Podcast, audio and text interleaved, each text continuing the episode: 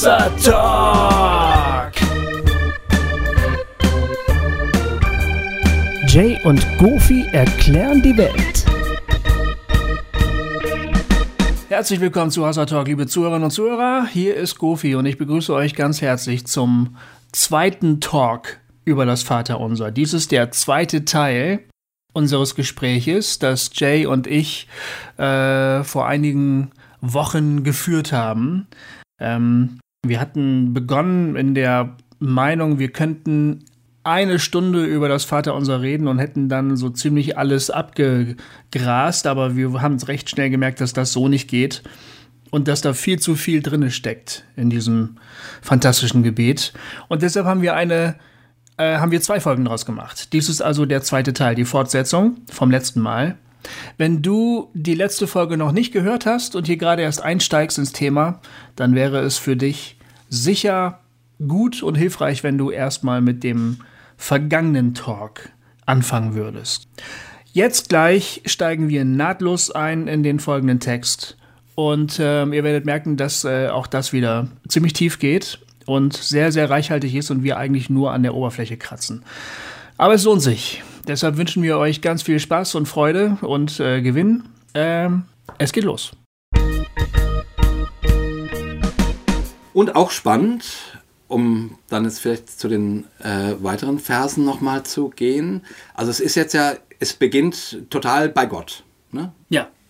Es ist übrigens auch ähnlich wie, ist mir aufgefallen, wie die 10 Gebote. Ne? Auch da geht es erst, ich bin der Herr, dein Gott, der dich aus dem Ägyptenland geführt hat. Du sollst keine anderen Götter neben mir haben, du sollst meinen Namen nicht. Ne? Da kommt auch dieses, da ist auch eine Parallele übrigens zu diesem geheiligt werde dein Name. Ne? Stimmt. Du sollst den Namen deines Herrn nicht missbrauchen. Ja. Also die ersten Gebote, da geht es nur um Gott. Und beim Vaterunser auch. Da werden die Grundlagen geklärt. Genau. Ne? Von dieser Grundlage gehen wir aus und dann wird ein großer Doppelpunkt gemacht, ne? Genau. Und dann geht's weiter. Und dann geht's zu uns. Ja, so. Genau. Und so ist es hier auch. Ja, genau. Also erstmal Vater, unser. Mhm. Und das heißt, wenn ich richtig informiert bin, im Grunde kann man das auch übersetzen mit Vater aller. Also der Vater von allen. Mhm. Der Grund des Lebens. Ja. Ne? Und dann, was hat der vor? Worum geht's bei dem? Was will der sein? Der hat ein Reich. Und wie sieht das aus? Und so weiter. Ne? Also alles bei Gott. So. Und das Nächste ist dann schon unser täglich Brot, gib uns heute. Das ist schon das Nächste. Ja. Ich habe gerade, während du geredet hast, kurz überlegt, wie geht's denn eigentlich weiter? Genau. Ne? Genau. Ist doch verrückt. Es geht eigentlich sofort bei unseren Bedürfnissen weiter. Ja. Unser täglich Brot gib uns heute. Und da ist mir neulich was eingefallen, was mir irgendwie geholfen hat. Ich bin ja selbstständig als Künstler und ich musste schmerzhaft lernen, dass das bedeutet, dass ich jetzt auch Unternehmer bin. Mhm. Ich muss also unternehmerisch denken lernen. Ne? Oh, das ist furchtbar, oder? Das ist schlimm. Ich finde das auch total ätzend. Aber es ist auch eine gewisse Geilheit darin, sich zu überlegen, wie kriege ich mehr Kohle? Ja. Hast du ja stellenweise auch schon mitbekommen, wenn ich gesagt habe, hey, lass uns Kohle verdienen. Ja. Kohle. Dann bin ich manchmal auf so einen Trip gekommen und habe überlegt, wie kann ich noch mehr Kohle verdienen? Ich verdiene fast kein Geld. Da kann man auch gut auf den Gedanken kommen. Ja, aber dann habe ich auch mal gedacht, wie kriege ich mehr Kohle? Was kann ich machen, um Kohle zu verdienen? Auf welcher sozialen Dingsbums muss ich unterwegs sein? Wie muss ich meine Sachen besser anpreisen und so, ne? Und dann habe ich über unser täglich Brot gib uns heute nachgedacht. Ja. Und sonst habe ich das eben immer so verstanden, wie das ja offensichtlich scheint. Jemand lebt von der Hand in den Mund, hat fast nichts und sagt zum himmlischen Vater, oh, bitte gib mir wenigstens morgen was zu essen. Ja. Oder heute, ne? Das, was ich halt brauche. Ja. Aber es könnte ja auch ein sehr reicher Mensch dieses Gebet beten. Ja. Ne? Unser täglich Brot gib uns heute. Und ich glaube, in dem Fall könnte das auch bedeuten, dass der reiche Mensch sagt, ich bin zufrieden mit dem, was mir zum Leben reicht und mehr brauche ich auch nicht. Und den Rest kriegt der Goofy Müller. Und der Rest ist mir scheißegal. Ja.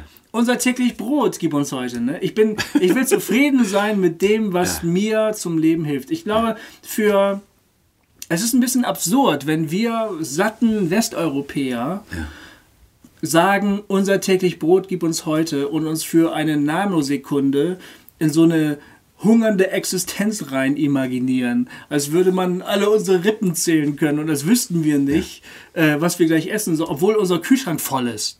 Ja? Und obwohl unser Bankkonto einigermaßen voll ist oder zumindest genug Geld hat, dass wir bei Dingsbums Aldi noch kurz was kaufen können. Das ist doch Schwachsinn, wenn wir dann sagen, oh bitte lass mich heute nicht hungers sterben. Ne? Das ist nicht unser Problem. Mein Problem ist eher zu sagen, wann habe ich genug? Ja. Und dann könnte ich, das ist auch wieder so eine Demutshaltung, finde ich.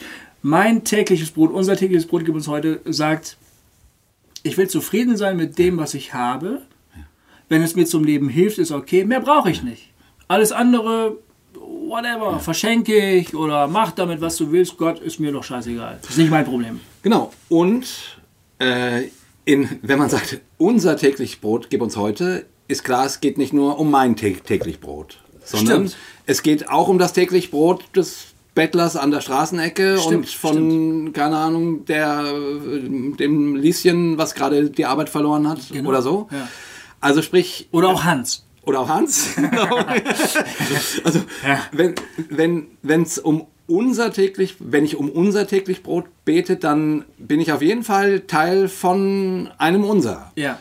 Und dann meine ich auch die anderen. Ja. Und dann ist irgendwie auch klar in diesem, also wenn ich zu den, also wenn sich mein Brotberg immer weiter häuft und die anderen nichts haben, dann kann ich 10-mal unser täglich Brot sagen, dann ist es das falsche Wort. Stimmt. Dann müsste ich sagen, mein täglich Brot gib mir heute. Ja. Wenn ich unser täglich Brot bete und mein Brotberg häuft sich, wächst,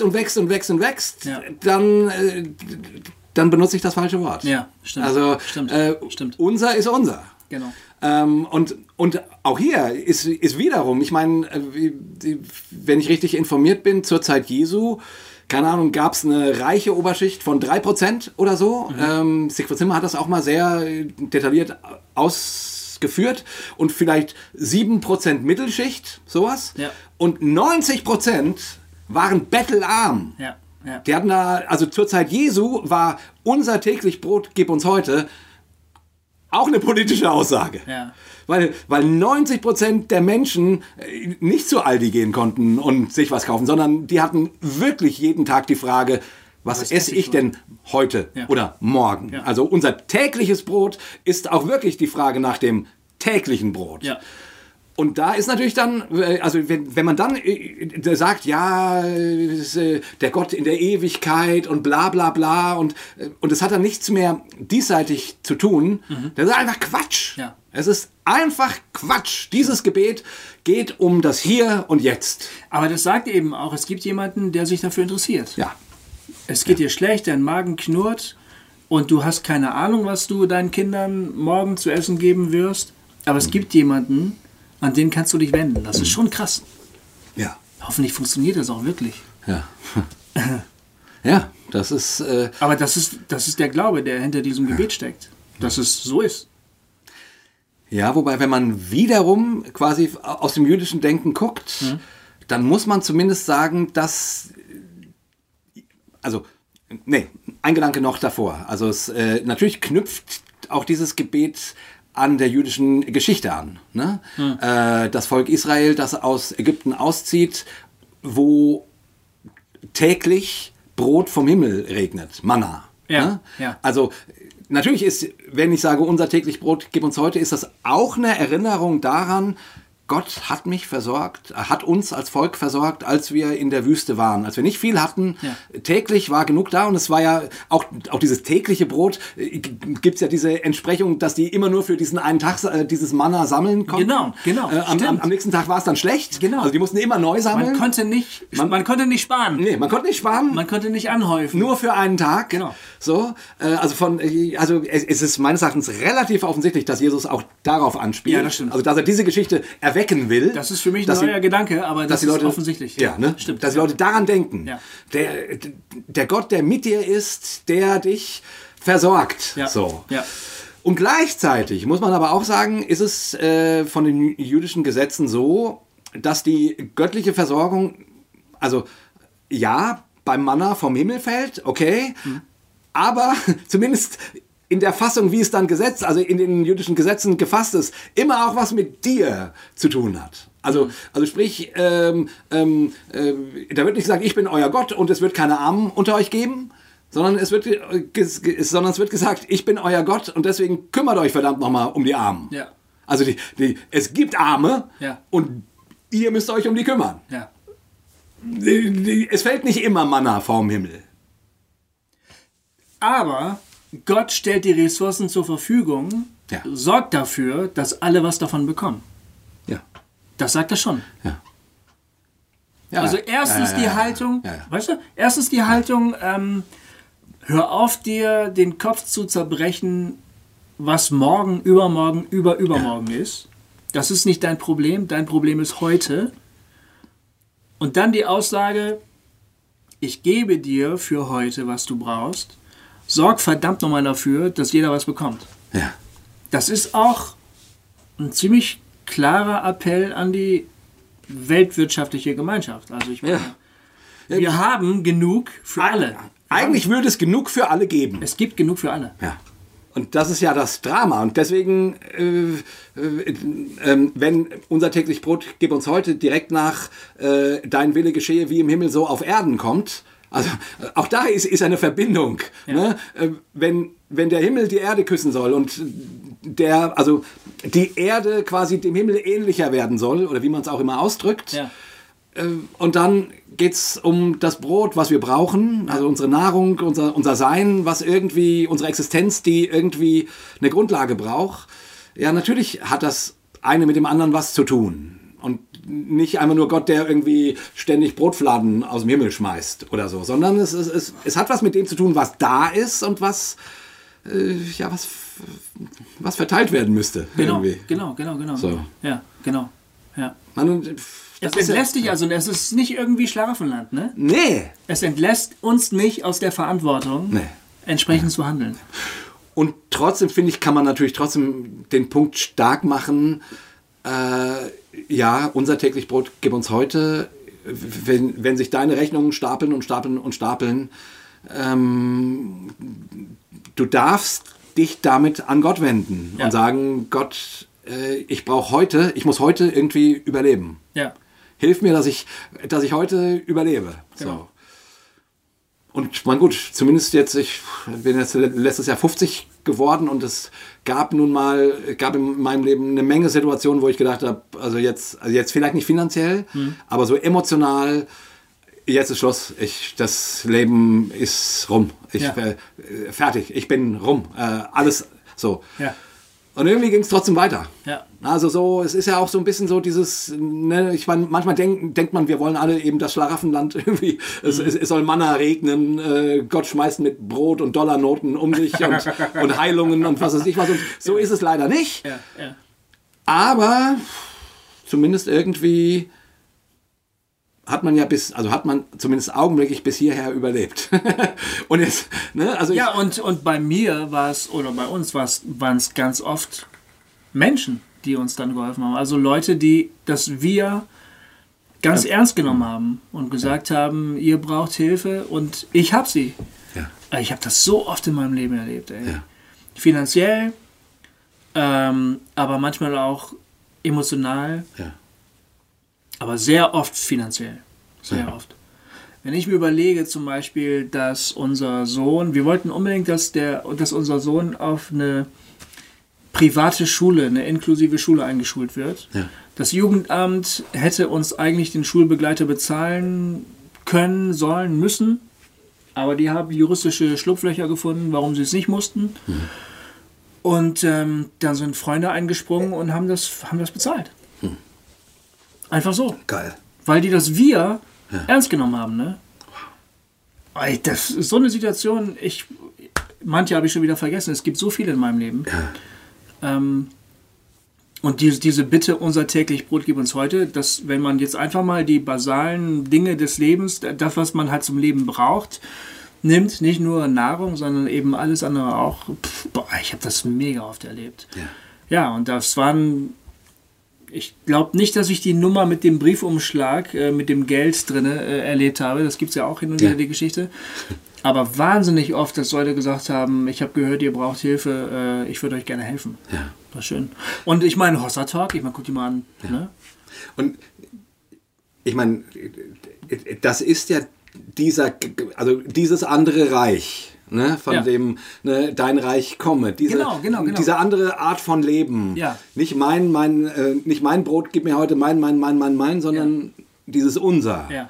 Ja. Das ist schon stark. Also ich finde schon auch, manchmal schimpfen wir über Christen und dass sie, und Christen machen natürlich eh nicht immer alles richtig, ist ja logisch irgendwie. Mhm.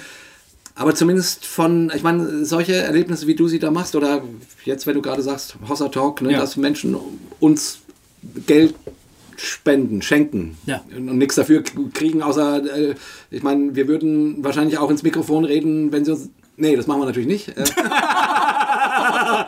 Doch, wahrscheinlich würden wir es eben auch tun, ohne dass uns Menschen das so honorieren. Ja, aber die Leute, die Hossa Talk unterstützen, die begreifen uns alle als Gemeinschaft und sich selbst als Teil der Gemeinschaft. Und die sagen, ich möchte, dass genau das weiterläuft. Das ist wichtig für mich und für viele andere auch. Und deshalb beteilige ich mich. Ja. Und das ist auch der Grund, warum wir immer noch Hossa Talk machen. Ja. Ja. Ich weiß dass ich im letzten Jahr viel geklagt habe und hin und wieder kurz davor war, wegzulaufen.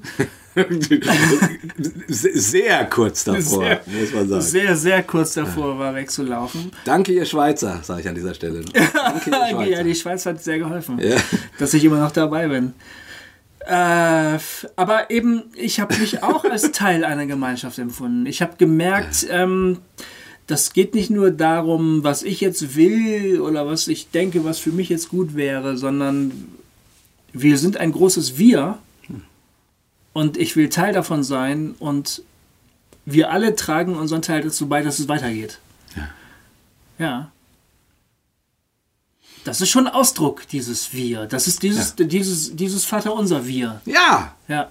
Also ich meine, manchmal befürchte ich ein bisschen, dass so die Postevangelikalen, weil sie zu, also ich nenne sie jetzt einfach mal Postevangelikale oder Progressive oder wie auch immer, weil sie zu sehr vergemeinschaftlicht wurden in ihrer negativen christlichen Biografie, so wie ich das auch vorhin, oder wir das vorhin erzählt haben, dass es irgendwie übergriffig war, dass Menschen die Grenzen nicht geachtet haben oder dir was übergestülpt haben und so. Manchmal befürchte ich so ein bisschen, dass es jetzt halt hauptsächlich individuell läuft. Und das ist ja auch okay. Also man kann und darf individuell gläubig und spirituell sein. Aber also irgendwie geht es schon um ein Unser, um ein Wir, um irgendwas, was nicht nur eine einsame Insel ist, wo man mit sich und seinem Leben und seinem Glauben so privat für sich und mit dem lieben Gott irgendwie ist, sondern es ist, irgendwie geht es um was Gemeinschaftliches. Ja. So, manchmal weiß ich nicht genau, wie wir das in unserer Zeit mit unseren Dingen, die wir irgendwie mit den Schlägen, die wir davongetragen haben, leben und ausdrücken sollen, weil uns die Formen der Gemeinschaft irgendwie so suspekt geworden sind. Aha. Aber ich will zumindest festhalten, es geht immer noch um ein Wir. Ja. Es muss um ein Wir gehen, sonst ist ich weiß nicht, sonst ist das Christentum doch irgendwie auch scheiße. Das ist nicht das Christentum. Nee. Wenn es nur noch um ein Ich geht, ist es kein Christentum. Ja, würde ich auch so sagen. Ja. Ja. Es gibt kein Christentum ohne Wir. Es geht nicht. Ja. Und vergib uns unsere Schuld, wie auch wir vergeben unseren Schuldigern. Das ist ja ziemlich offensichtlich, oder? Was das heißt, oder nicht? Ja, auf jeden Fall. Ja, sag mal. Dann sag ich dir, ob ich den... Ja, ich meine, das bedeutet doch erstens, wir haben Vergebung nötig, grundsätzlich, und daran wird sich nichts ändern. Ja. solange wir hier leben, wird sich daran nichts ändern. Ja. Und das kann den kleinen Pietisten in mir vielleicht auch ein bisschen beruhigen, denn der kleine Pietist will ja immer sündlos sein und heilig sein und gut sein und so. Und diese Bitte formuliert die Tatsache, dass ich immer wieder Vergebung nötig haben werde, und das bedeutet, dass ich immer wieder Fehler machen werde. Ja. Und dass das Teil meines Lebens ist. Ja, genau. So, und ja, ich will diese Fehler nicht machen, ich muss sie nicht provozieren, ich kann versuchen, sie zu umgehen, so gut ich es kann. Aber die Tatsache ist, dass es mir nicht gelingen wird. Ja. Punkt. Du wirst immer wieder sagen, und vergib mir vergib uns unsere Schuld. Ja. Mir meine Schuld. Genau. Ja. Also. Wie auch wir vergeben unseren Schuldigern. Und das heißt, auch das ist Teil meines Lebens, dass Menschen immer wieder an mir schuldig werden. Ja. Und ich an anderen. Und ich an anderen. Weil andere beten das Gebet mit mir im Kopf. Genau. Genau. Und auch das lässt sich nicht einfach ändern. Das das kann ich mir herbeiwünschen, und manchmal kann ich zornig sein und hoffen, dass es endlich mal anders werden möchte. Aber die Tatsache ist, dass ich an anderen schuldig werde und dass andere an mir schuldig werden. Und das ist das Leben, das ist die Welt, in der wir leben. Und das ist irgendwie auch so eine Art von, finde ich, Erwachsenwerden, dass man einfach sagt, das ist manchmal scheiße und blöd, aber mein Gott, so ist es halt. Oder? Ich hab's verzockt. Ich hab's verzockt. Ich hab's verzockt. Und du hast es verzockt. Ja. Und du hast dich benommen wie ein Arschloch. Ja. So ist es halt. Ja, und bitte verzeih mir und so weiter. Und ich verzeih dir auch. Ja, genau. Und witzig finde ich in dem Zusammenhang, ne, weil wir es ja vorhin hatten, ne, dein Reich komme, dein Wille geschehe. Also wir, wie im Himmel, so auf Erden. Also die, ne, nochmal dieser himmlische Ort, diese Dimension, in der alles gut ist, die man wünscht, dass das auf das Welt, das Erde und dieser Ort sich verschmelzen. Das hat aber nicht zur Folge, Jesus ist unglaublich realistisch. Also dieses Gebet ist unglaublich realistisch. Es setzt an bei dem himmlischen Ort, in dem alles gut ist, wo man sich sagt, ja, die Welt soll so werden wie dieser Ort. Und dann, ja, aber ich habe Hunger. Ja. Unser tägliches Brot gib uns heute. Ja, ich habe Scheiße gebaut. Bitte vergib mir den Mist, den ich gemacht habe. Mein Bruder hat an mir Scheiß gebaut. Ja, ich muss dem irgendwie verzeihen, weil das Leben, also, ne, was ich irgendwie geil finde, es ist nicht entweder oder, also es ist nicht, oh ja, der Himmel kommt auf die Erde, hey, holla, halla, halleluja. Und auch nicht nur irgendwie, oh, wir sind alle so miese Typen, sondern irgendwie dieses Gebet schafft es, das finde ich so geil, diese beiden Welten zu verschränken. Also diese Hoffnung auf das Himmlische und daran festhalten und gleichzeitig, ja, okay, das Leben ist, ich brauche Vergebung. Ich habe Hunger. Genau. Mein Bruder braucht Brot. Genau. Und mein Bruder braucht meine Vergebung. Genau. Und so weiter und so fort. Also das finde ich, schon sehr meisterhaft. Also wie Jesus das macht. Also ne, beide Welten tatsächlich ernst zu nehmen. Ja, genau, die Spannung wird nicht aufgelöst. Die wird nicht aufgelöst. Genau. Und wenn wir böse sind mit uns und unserem Glauben und so, dann schauen wir nur auf das, was noch ist und noch nicht geworden ist. Und dann sagen wir, ah, guck mal da, das hat noch nicht funktioniert, das ist scheiße und wo ist es denn jetzt und so, ne? Und wenn wir so ganz fundamentalistisch gläubig sind, dann gucken wir immer nur auf die andere Seite und sagen, das ist doch da ist es doch, ich hab's doch erlebt und hier ist es auch und so. Aber die Kunst, die Jesus beherrscht, ist beides gleichzeitig im Blick zu haben. Und so sollen wir beten. Ja.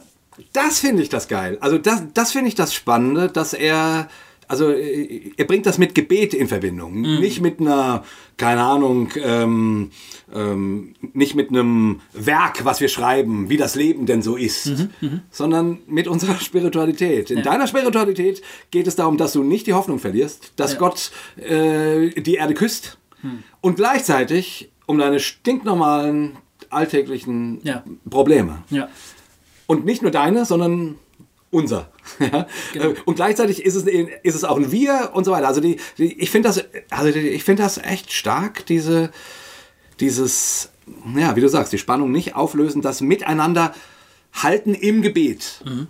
Im Gebet. Also ne, ich finde irgendwie nicht, arbeite mal einen Vortrag zu dem Thema aus, mach dir mal Gedanken darüber, sondern vor Gott wird diese Spannung nicht aufgelöst, sondern spirituell begleitet. Ja, du kannst dann in dem Fall auch beten und leben nicht voneinander trennen. Genau.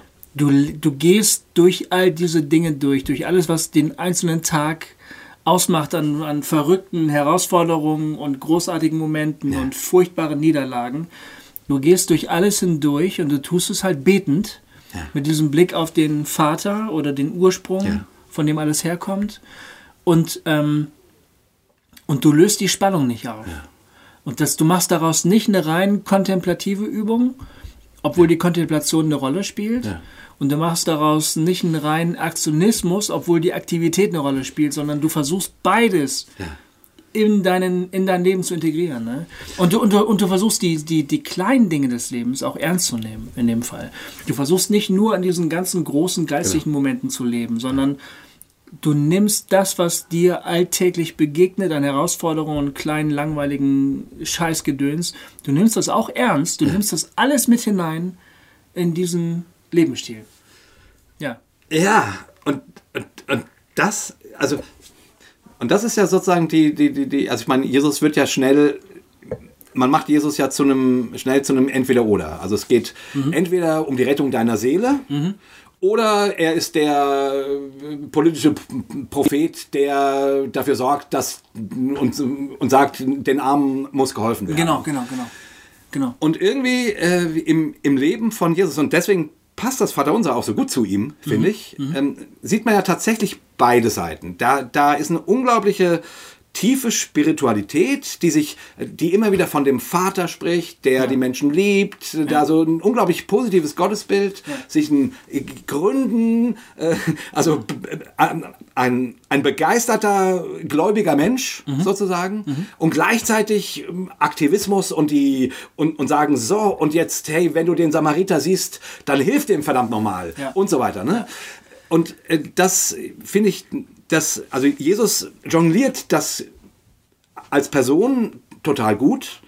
Und in diesem Gebet, wo die Leute ja gesagt haben, lehre uns beten, und wenn das stimmt, dass wenn der Rabbi erklärt, wie er betet, dass das ausdrückt, worum es ihm geht, bringt eben genau diese Ebenen zusammen. Ja. Nicht nur das ganz Große, sondern auch das ganz Kleine. Nicht nur das Aktionistische, sondern auch das Spirituelle und so weiter. Also diese und nicht aufgelöst. Weil das eine das andere ist. Ja. Das finde ich richtig. Verstehst du? Das ist nicht nur einfach irgendwie, das eine wird durch das andere ergänzt, sondern das eine ist das andere. Ja. Das ist geil. Ne? Wenn du handelst, dann betest du. Und wenn du betest, dann handelst du. Ja. Und aus deinem Gebet folgt dein Handeln. Und das macht das Vaterunser für mich so wertvoll, weil es ist zwar ein Gebet, aber es beschreibt ein handelndes Leben eigentlich. Ja. Es beschreibt Handlungen. Ja. Ich warte, ich vertraue darauf, dass du mich versorgst mit allem, was ich brauche. Ich bin bereit zu vergeben. Ja. Ich bitte um Vergebung aber auch. Ne? Ja. Ich weiß, dass ich nicht Gott bin. Ich weiß, dass ich Teil der Schöpfung bin. Entsprechend lebe ich auch. Man kann das Beten vom Handeln nicht trennen. Nee. Ja, und wie du sagst, beten ist Handeln, Handeln ist Beten. Also irgendwie, und das verschränkt sich. Und irgendwie dieses Gebet, was uns geschenkt ist, um uns zu orientieren, um unser Leben und unsere Spiritualität auszurichten, nimmt uns eben hinein in diese Spannung. Und das finde ich schön. Also, oder ich weiß nicht, ob ich es schön finde. Manchmal nervt es auch wie die Sau, weil es irgendwie, tut weh auch. Ja. Weil es irgendwie schöner wäre zu sagen, und jetzt kommt das Reich Gottes auf die Erde und bla bla bla. Oder jetzt, keine Ahnung, tue ich nur Gutes. Also, ne, ich würde sagen, das ist die Fundamentalismusfalle. Ja, genau. Ja, oder von mir aus auch die Progressivismusfalle. Von mir aus. Dann also, ist es eben eine rein menschliche... Die eine so und die andere so. Genau, also die Spannung vorschnell aufzulösen. Genau. In Sicherheiten, dass alles ganz klar ist. So, bam, Lupen rein, fertig. Wenn du betest, dann wird Gott hören. Genau. Und das Manna fällt vom Himmel. Und dann brauchst du keinen, der sagt, sag mal, kann es sein, dass du was brauchst? Ja, ja, genau. Oder andersrum, Gott hat, ne, hatten wir ja neulich, keine Arme und keine Hände, wenn du nicht, wenn du nicht da bist. Ja, ich meine, Fundamentalismen gibt es ja in beide Richtungen, ja, ja, eigentlich. Das ist, ja. Auch angeblich progressive Menschen sind anfällig für Fundamentalismen, glaube ich. Ich glaube, alle Menschen. Immer wenn du vorschnell die Dinge klar aufteilen willst. Ich habe die Flasche gerade leer gemacht. Ja, da müssen wir bald was Neues aufmachen, mein Freund. Dann glaube ich, steckst du in der Fundamentalismusfalle. Dann Jesus hat es sich nicht so leicht gemacht. Der hat die Spannung aufrechterhalten. Mhm. Ja. Und ein Fundi kann das nicht. Oder will das nicht. Sag mal ja. So. Und ich würde es noch gar nicht mal auf Fundi sagen. Jeder von uns wünscht sich, glaube ich, irgendwie aufzulösen. Spannung, oder? Also, ja, ich würde sagen, wir haben alle einen kleinen Fundi in uns. Ja, oder so. Auch wenn uns das ein bisschen peinlich ist vielleicht und wir uns alle versuchen, weltmännisch, freuisch zu geben, kosmopolitisch. Aber wir alle haben eigentlich die Sehnsucht, dass man die Dinge ganz klar aufteilen kann, dass man Fragen eindeutig beantworten kann, dass man Spannungen auflösen kann. Und dass man klar sagen kann, und der ist aber drinnen und der ist draußen. Oder, genau. Oder genau. Dass man nicht mehr sagen muss, du vergib mir, ja, sondern du bist raus. Richtig, genau. Na? Ich habe gar nichts falsch gemacht. Ja, ja, natürlich. Ich meine, das ist ein Sicherheitsbedürfnis, das ist irgendwie ein Bedürfnis nach Klarheit und so. Aber das Vaterunser lehrt uns, dass das so nicht geht. Dass beide Welten zusammengehören, ja, und wie zwei Pole irgendwie miteinander in Spannung stehen müssen. Und also quasi jetzt mal weitergedacht, wenn man sagt, wenn man betet, und dein Wille geschehe wie im Himmel so auf Erden und gleichzeitig jemandem sagt, du bist Sünder, du hast hier nichts zu suchen, also sprich, meinetwegen, du hast deine Frau verlassen, du darfst nicht mehr zu uns in die Gemeinde kommen, ja, also nicht... Und vergib uns unsere Schuld, wie auch wir vergeben unseren Schuldigern. In dem Fall müsste ich diesem Schuldiger vergeben. Ja, ja. Ja. Also wir lösen das auf, du bist raus. Ja, so kommt nicht der Himmel auf die Erde. Hm. Der Himmel kommt nur auf die Erde, wo der Sünder ist. Also wenn ich den Sünder rausschmeiße, damit der Himmel auf die Erde kommt, ist der Himmel futsch. Hm. Der Himmel kann nur kommen, wenn der Sünder da sein darf. Weißt du, was ich meine? Ja. Also das Vaterunser bringt beide Gedanken, ja, und lässt sie miteinander reden. Also sprich, du kannst 100-mal beten, dein Reich komme, yeah. Vergibst du dem Sünder? Hm. Vergibst du dem, der seine Frau verlassen hat? Oder dem, der es nicht schafft, jeden Tag zu beten oder was weiß ich, was man Menschen verbeten muss. Oder müsste natürlich die Frau in der Lage sein zu vergeben, weil die ist die eigentlich gearscht. Ja, das ist richtig. Ja, also das war jetzt natürlich ein bisschen simpel. Ich dachte jetzt... ich vergebe dir, dass du deine Frau verlassen hast. Naja, ich dachte, ich habe neulich jemanden erzählen hören, der eben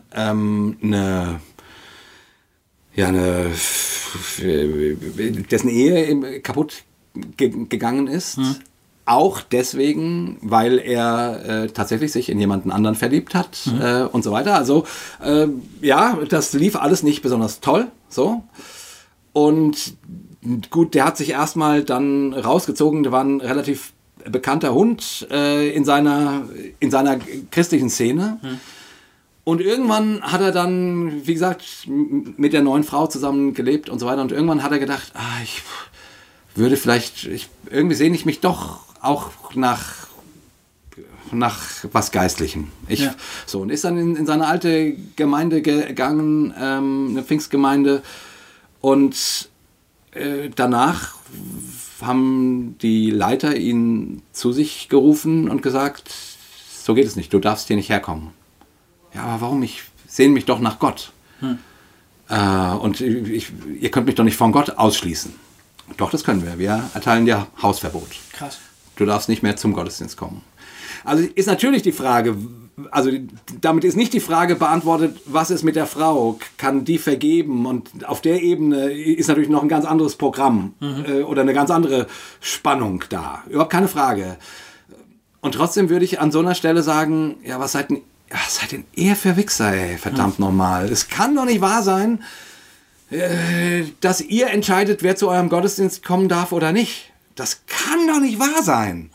Und daran dachte ich, als ich gesagt habe, wenn du betest, dein Reich komme und den Sünder aber rausschmeißt, ja. Da kannst du 100-mal beten, dein Reich komme, weil wenn du diese Spannung nicht gewillt bist auszuhalten, dass Dinge schiefgehen und dass Leute Vergebung brauchen und es auch brauchen, dass du sagst, und deswegen jetzt, ich verzeihe dir, dass du deine Frau verlassen hast. Du bist nicht derjenige, aber in dem Fall doch. Ja. Weißt du, was ich meine? Ja, ja. Also dass ich irgendwie denke, ja, und natürlich, man kann das aufdröseln und sagen, du hättest aber und warum hast du nicht? Und man kann dann immer mit 1000 Fingern zeigen, aber irgendwann muss es auch den Punkt geben, wo man sagt, so jetzt halte ich mal's Maul und sag, ich verzeihe dir. Ja, stimmt. Und so meine ich, ne? Also diese Spannung löst das Vaterunser nicht auf. Ja. Es ist beides da. Ja. Dein Reich komme. Ja, das stimmt. Ich kann das voll und vergib mir. Vor allen Dingen denke ich die ganze Zeit, Vergebung bedeutet wirklich, ich meine, da geht es um echte Sachen. Da geht es nicht irgendwie darum, dass jemand nicht, also dass jemand sagt, Vater im Pimmel oder sowas. Ne? Was ist das? Vater im Pimmel. Oder so kleine Sachen. Ja. Oder, oh, ich habe gerade Scheiße gedacht. Ja, ich vergebe dir. Es geht um echte Sachen. Oder triggerst du gerade lauter Dinger. Darum geht's nicht, ne? Nee, es geht um echte Sünden. Ja. Es geht um echten Scheiß. Ja, um richtig großen Kackscheiß im Leben eines Menschen. Nur ganz kurz, ich würde sagen, das war nicht... geheiligt werde, dein Name verzockt. Nee. Das war das nicht. Nee. Glaube ich nicht. Aber gerade wie du das beschreibst, da ist jemand, der hat Scheiße gebaut, der hat wirklich jemandem anderen Böses angetan. Aber jetzt möchte er gerne wieder zurückkommen. Irgendwie, er möchte wieder Anschluss finden. Und dann sagt eine Gemeinschaft, nee, bei uns nicht, du bist zu schlecht für uns. Ne? Mhm. Ja, oder nur, wenn du wieder zurückgehst zu deiner Frau. Und das ist halt die Frage, ob das irgendwann, also das ist halt manchmal keine Option mehr. Ja. Oder das muss derjenige ja auch selber entscheiden dürfen. Ja. Also es kann ja nicht sein, dass ich sage, was du zu tun hast, damit du wieder hier sein darfst. Ja. Ich denke da jetzt auch gerade an einen ganz konkreten Fall aus unserem Bekanntenkreis in einer anderen Stadt in Deutschland, wo eine Gemeinde die Türen geöffnet hat für Leute, die aus der Sicht anderer Gläubiger ganz, ganz böse Dinge getan haben. Und diese Gemeinde hat aber gesagt, nö, keine Ahnung, was sie gesagt haben, aber ihr dürft gerne bei uns sein. Ihr dürft, bald jeder darf bei uns sein, ihr dürft auch bei uns sein. Und dafür kriegen die Feuer von den anderen Christen. Das geht nicht, das dürft ihr nicht, ihr müsst Gemeindezucht und so. Ja. Ich finde auch, also diese Spannung, die kann man einfach nicht auflösen. Die kann man nicht auflösen. Und das Vaterunser erinnert uns daran. Und wenn wir das und das ist auch dieses, weshalb ich das unter anderem gerne bete, ist, weil ich dadurch an solche Spannungen erinnert werde. Weil ich die natürlich menschlich versuche auszuschließen aus meinem Leben. Ja. Aber das Vaterunser stellt mich mitten hinein. Aber jetzt müssen wir zu den letzten beiden Bitten kommen, weil das sind die schlimmsten von allen. Ja, oder die schwersten von allen. Okay, trotzdem noch ein Gedanke zu und vergeben uns unsere Schuld, wie auch wir vergeben unseren Schuldigern. Weil wir vorhin immer wieder darauf hingewiesen haben, ich fange anders an. Bei Lukas, im Lukas-Text des Vaterunsers, scheint es um Sünden und Vergehungen zu gehen. Im Matthäus-Text scheint es um echte Schulden zu gehen. Um finanzielle Schulden. Und das knüpft wiederum an die ganze alttestamentliche Geschichte an. Ja. Jubeljahr. Ja. Alle 7 Jahre sollt ihr den Leuten ihre Schulden erlassen. Mhm. Ihr sollt keine Zinsen nehmen. Mhm. Also im Alten Testament, wenn ich richtig informiert bin, ist das wahrscheinlich nie umgesetzt worden. Aber zumindest die Idee ist da, also dass mit finanziellen Schulden anders umgegangen wird als normal, ja, als überall sonst. Ich meine, das sind ja Ideen. Alle 7 Jahre sagt der Gott, wenn dir einer was schuldet, schuldet er es dir nicht mehr. Das ist geil, oder? Du schenkst es ihm. Alle 7 Jahre wird er freigesetzt. Ich meine, was für eine Wahnsinnsidee. Ist Gott eigentlich Kommunist?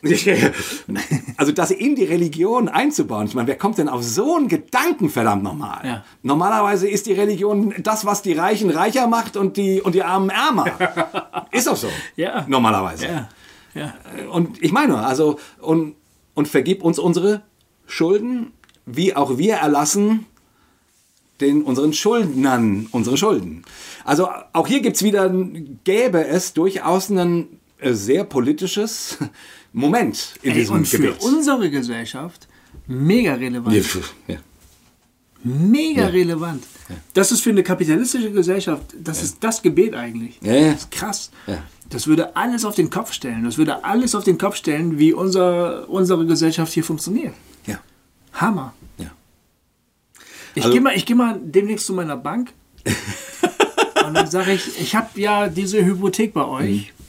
Meine Religion schreibt vor, dass das nach 7 Jahren erlassen wird. Danke. Mal gucken, was die sagen. Ja. Ja, ist dann immer auch die Frage, wie das so denkbar und machbar ist und so. Aber vom Gedanken ist es da. Also unsere Gesellschaft lebt von Schulden und sie lebt auch davon, dass Menschen verschuldet sind und Zinsen zahlen müssen. Ja. Ja.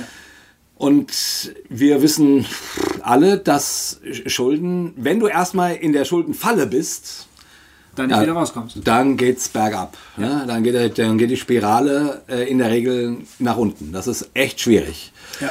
Und deswegen und das weiß die Bibel auch. Und deswegen versucht sie da irgendwie eine alternative Idee zu spinnen, die ich weiß auch nicht, wie das umsetzbar wäre, aber das ist ja auch ein Gebet, wo man irgendwie sich klar wird, wenn Menschen unter Schulden hängen und sei es Sündenschulden oder sei es finanzielle Schulden. Aber das ist doch machbar, das ist doch nicht so abwegig. Was? Naja, dass jemand schuldet mir, ich meine, wir reden jetzt über persönliche, private Verhältnisse. Jemand schuldet mir 400 Euro. Hat die halt nicht. Und dann sage ich zu ihm halt, ja, weißt du was, das stecken. Das geht doch. Ich meine, ich sterbe doch nicht davon. Oder? Ja. Ich meine, klar, wenn wir jetzt über 100.000 Euro reden und da hängt meine Existenz davon ab, muss man vielleicht nochmal im Detail reden, wie das zu machen ist, aber es geht doch darum, dass ich auf Dinge verzichte, die mich jetzt auch nicht killen, wenn ich die nicht habe. Ja. Eben einfach auf Vorteile verzichte, das ist doch machbar. Ja. Um Menschen zu entschulden. Ja. Ja. Und auch um uns wieder in ein normales Verhältnis zu bringen, dass er oder sie mir nicht ständig dankbar begegnen muss. Das ist der Punkt. Das ist Macht. Weißt du, das ist ein Machtverhältnis, das hergestellt wird. Und der Witz ist, wenn man sozusagen nochmal auf diese alttestamentlichen Ideen zurückgreift, wo es ja eben um dieses Thema im Vaterunser geht, ich meine, das ist ja quasi alle 7 Jahre soll das Machtverhältnis wieder ausgeglichen werden. Genau. Und zwar per System. Genau. Also nicht, weil der Mächtige, der das Geld verliehen hat, so großzügig ist, sondern per System, weil der Gott sagt, alle 7 Jahre wird erlassen, weil wir großzügig sind, weil das Reich Gottes sagt, wir sind verschwenderisch.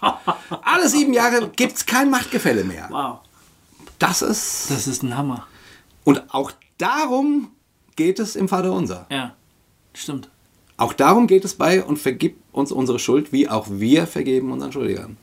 Puh. Alter Falter. Das ist schon krass, oder? Ja, das ist krass. Das ist echt krass. Das ist wirklich krass. Ja, puh. Da stöhnt der kleine Kapitalist in meinem Herzen. Ja. Gerade ganz mächtig auch. Das ist Kapitalismuskritik pur. Ja, stimmt. Also auf jeden Fall eine deutliche. Also pur vielleicht nicht, aber eine deutliche Kapitalismuskritik. Ja. Ja. Es geht einfach gegen den Strich. Ja. Es geht komplett gegen den Strich, dieses Gebet, ne? Ja, und es... Dein Reich komme, dein Wille geschehe. Gottes Reich ist ein großzügiges Reich. Hm. Gottes Reich ist ein, ich vergebe, ich erlasse, ich rechne nicht an. Hm.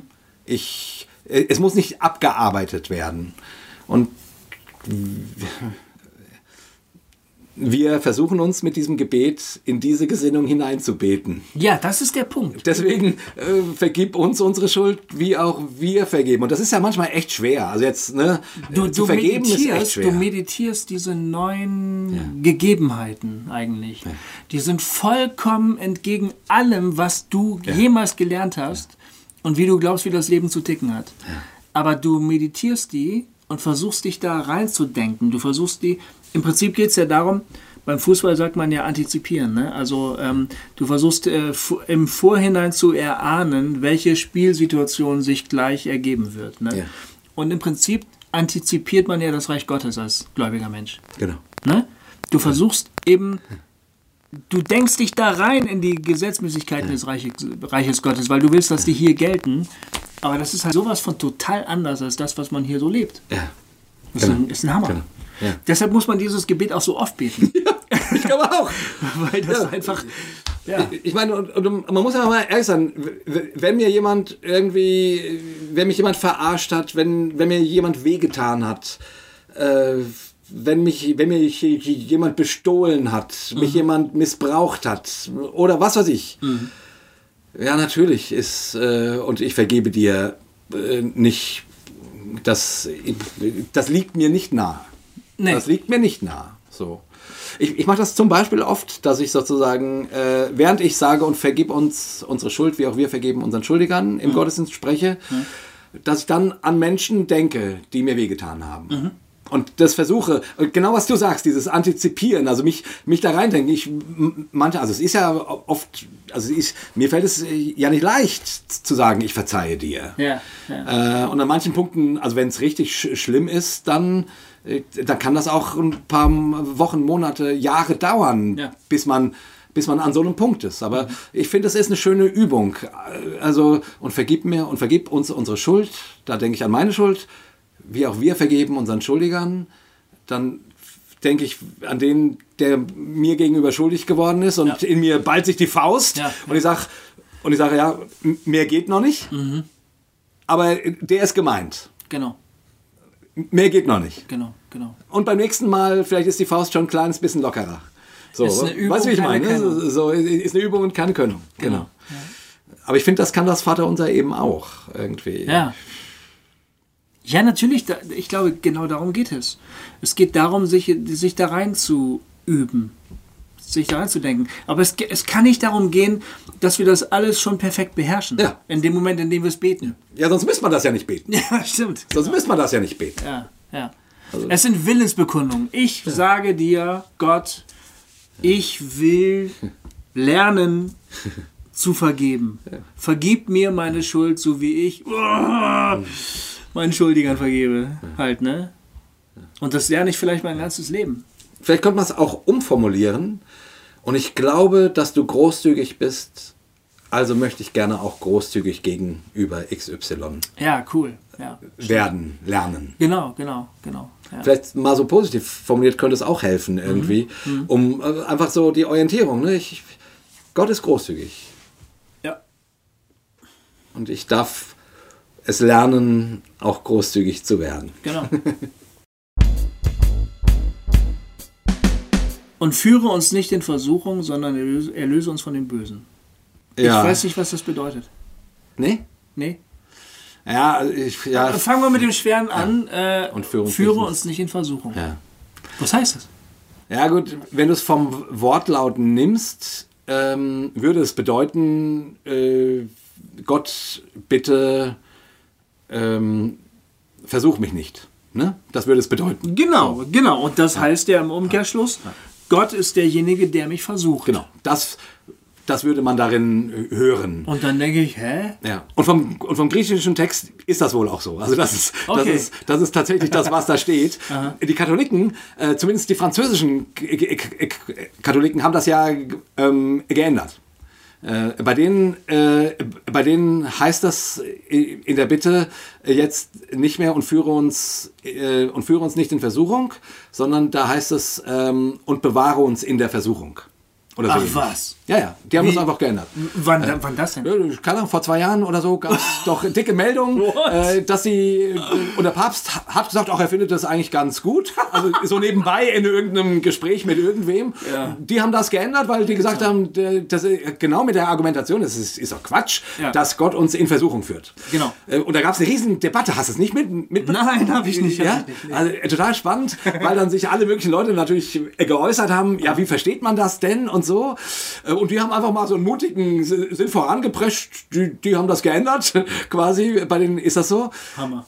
Die evangelische Kirche in Deutschland hat dann, also auch Margot Käßmann und so, hat dann tatsächlich gesagt, ja, also man versteht schon den Gedanken, der dahinter steht, aber man kann ja nicht einfach den Text ändern. Ja. Also und man muss schon sagen, da steht, und führe uns nicht in Versuchung, sondern erlöse uns von dem Bösen. Das stimmt so.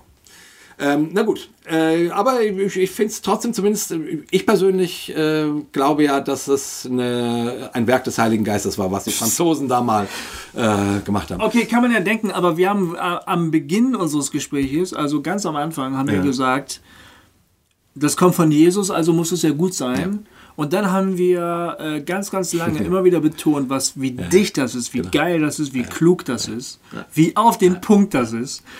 Und deshalb, ich habe während unseres Gesprächs immer wieder gedacht, ja, die kommt bald, die Bitte. Ja. Und ich kann jetzt nicht 1000-mal sagen, das ist so geil auf den Punkt, mega durchdacht. Und dann am Ende, ja, da ist die Wortwahl ein bisschen unglücklich. Wir formulieren mal kurz um. Das ist irgendwie unglücklich, oder? Hast du recht. Nee, das verstehe ich auch. Also ich habe dazu schon ein paar Gedanken, weil es durchaus auch Sachen gibt, die diese französische Entscheidung, nenne ich das jetzt mal, stützen.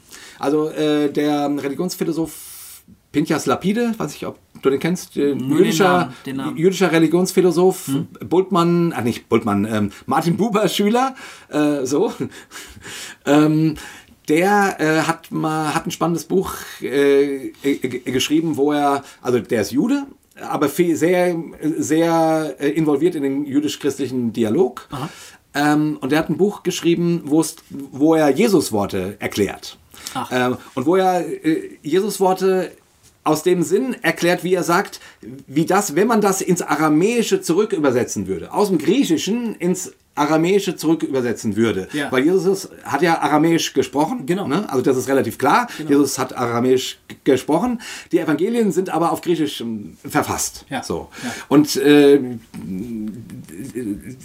der versucht hier zu erklären, wie manche Missverständnisse quasi sich auflösen, wenn man die auf Aramäisch hört. Ach, das ist ja spannend. Es ist super spannend. Es ist ein super geiles Buch.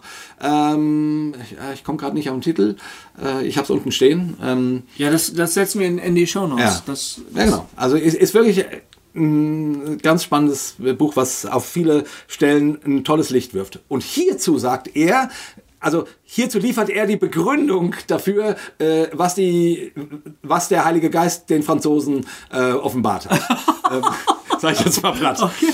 Weil er sagt, im Aramäischen, also wenn man das zurück übersetzt, kann man das im Aramäischen tatsächlich, also macht das sehr viel Sinn, das so zu hören, dass gemeint ist und leite mich in der Versuchung.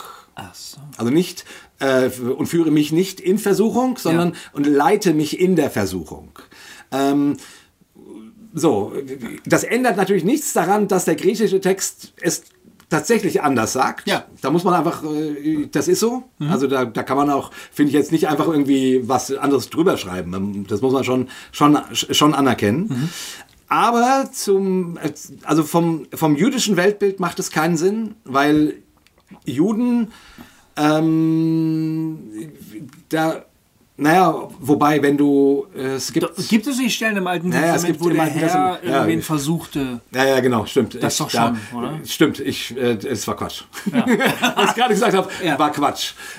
Und trotzdem... Weil, wenn ich mich recht erinnere, ist im jüdischen Denken es schon möglich, dass sowohl das Gute als auch das Böse von Jahwe herkommt, oder? Am Anfang, Es wird alles von ihm empfangen und... Und wen der Herr verstockt, den verstockt er. Ja. Und wen er nicht verstockt, verstockt er nicht und so.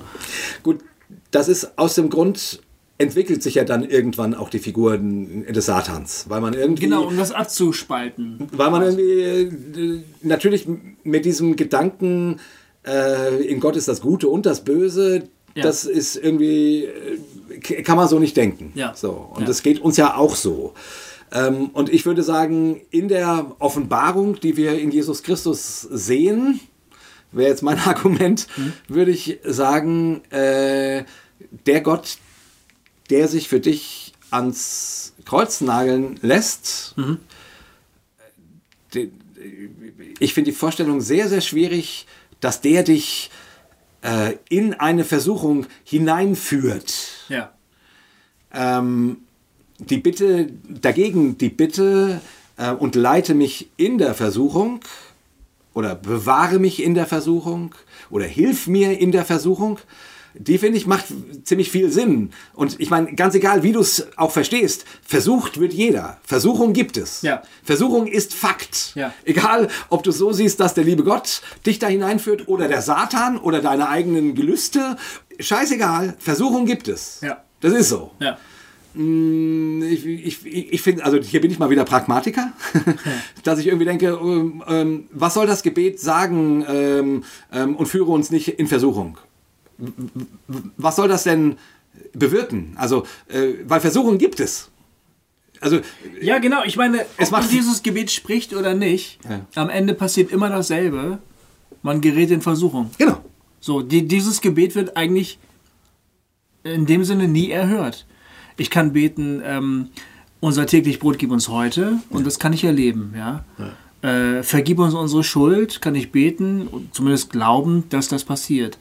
Aber wenn ich bete, führe mich, das hat mich immer geplagt, auch schon als junger Mensch, führe mich nicht in Versuchung, ob ich das Gebet bete oder nicht, ich weiß genau, was passiert. Ich werde in Versuchung geraten, Punkt. Genau. Also, warum soll ich das nur beten? Genau. Und das ist genau das Argument, warum ich die andere Übersetzung, selbst wenn sie mit dem griechischen Text nicht übereinstimmt, quasi, sinnvoller finde. Weil die macht Sinn.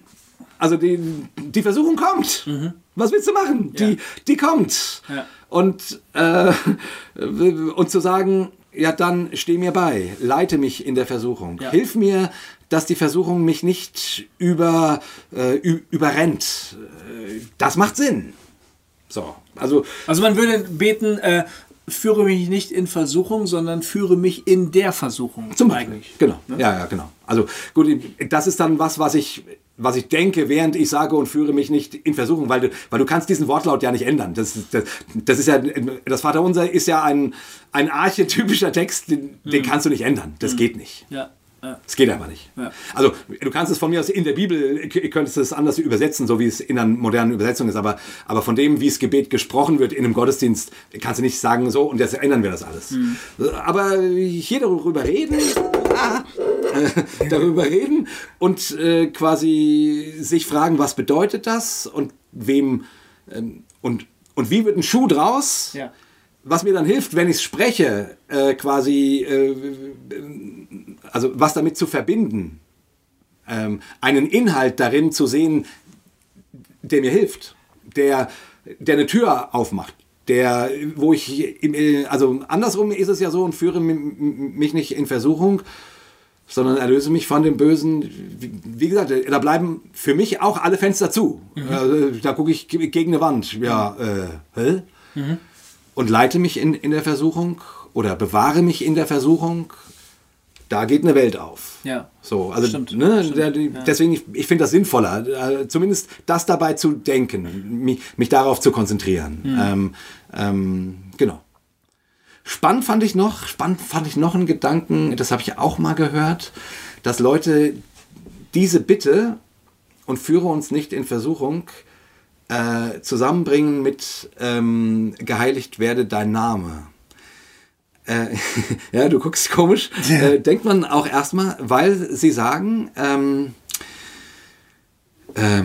wenn man im Namen Gottes, keine Ahnung, Dinge tut, die Gott nicht entsprechen. Mhm. Ne? Also Gewalt übt, Menschen unterdrückt, Schulden nicht erlässt. Also wenn man im Namen Gottes das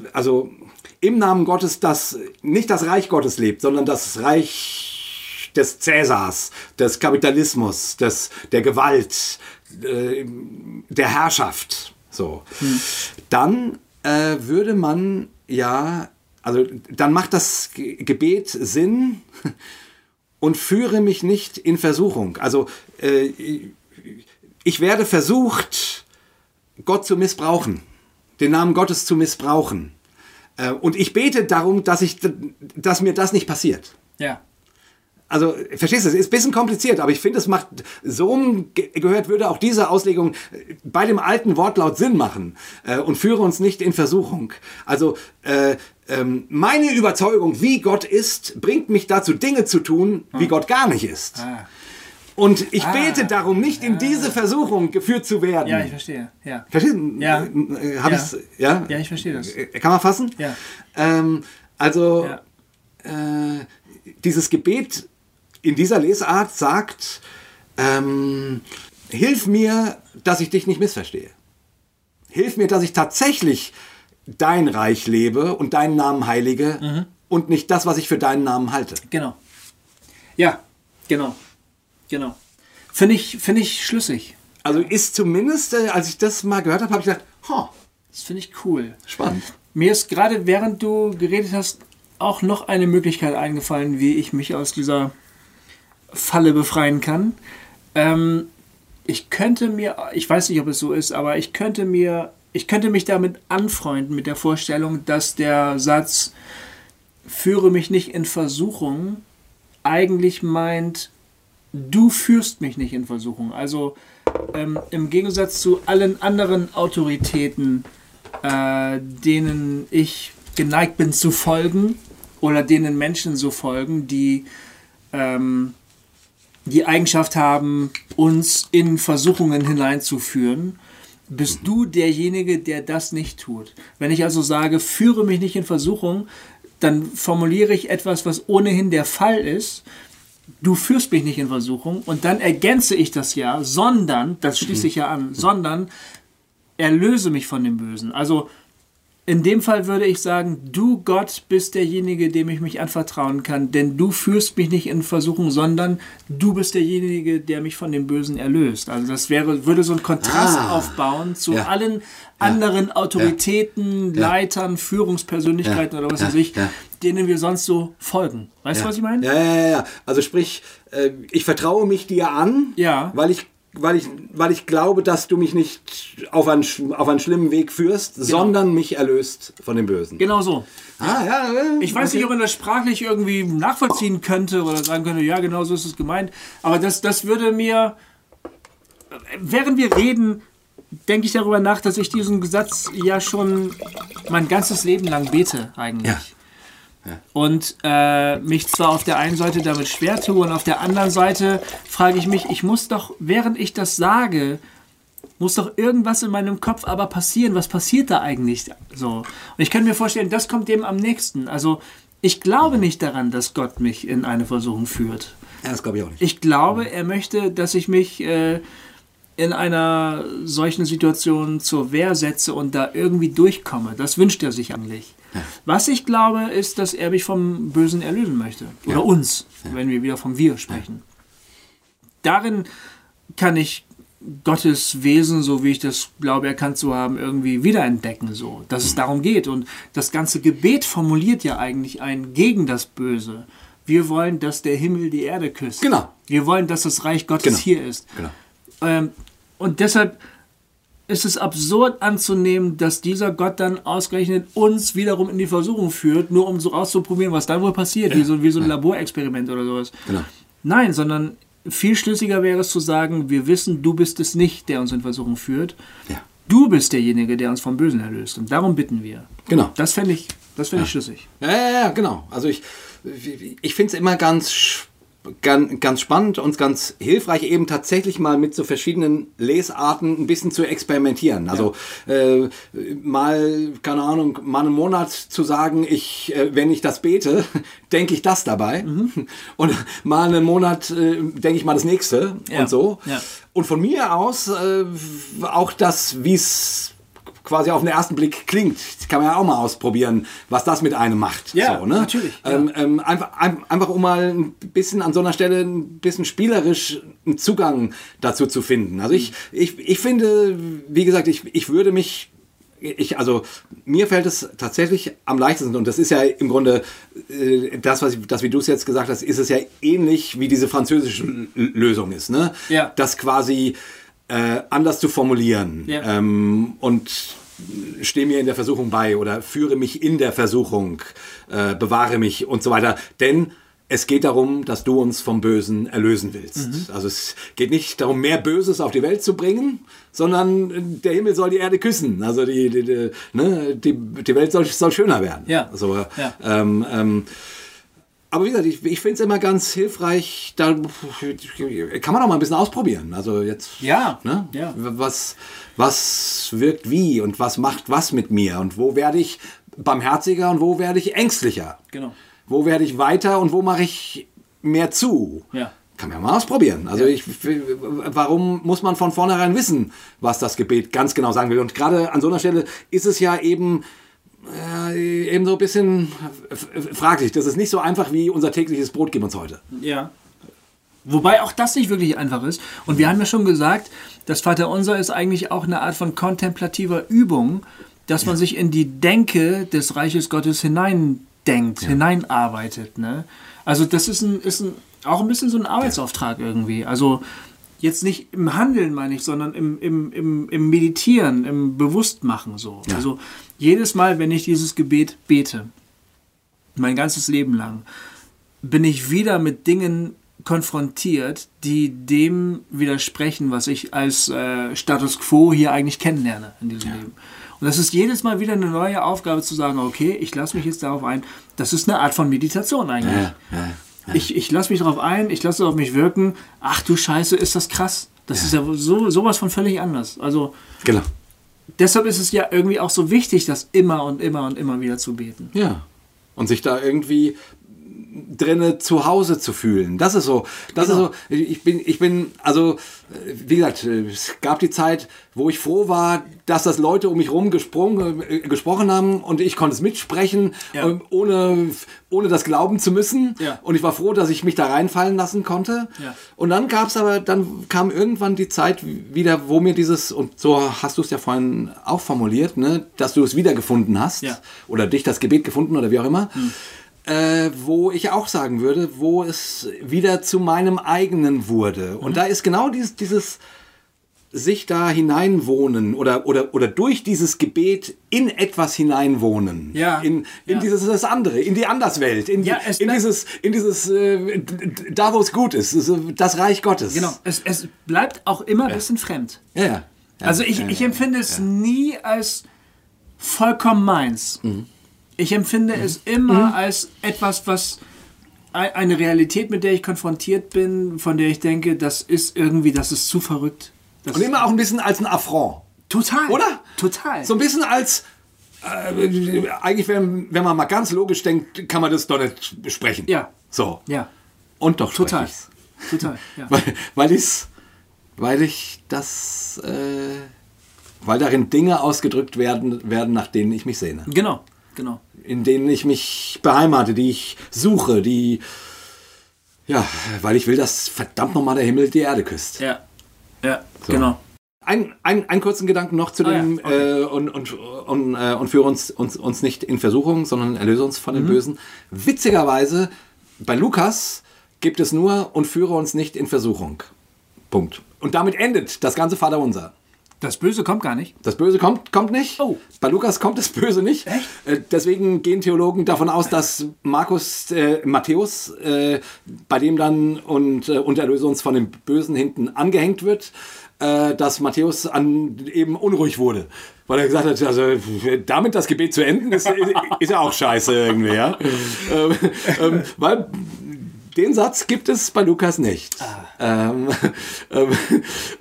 Ich meine, das habe ich noch nicht gewusst. Ja, ist so. Wenn du es direkt vergleichst, ja. Ist das bei Lukas nochmal deutlich knapper. Also das Ganze ist knapper, weshalb man vielleicht auch davon ausgeht, dass das die Urversion ist und dass bei Matthäus dann sozusagen nochmal anders, oder vielleicht war Jesus besser drauf an dem Tag, als das in Matthäus formuliert hat.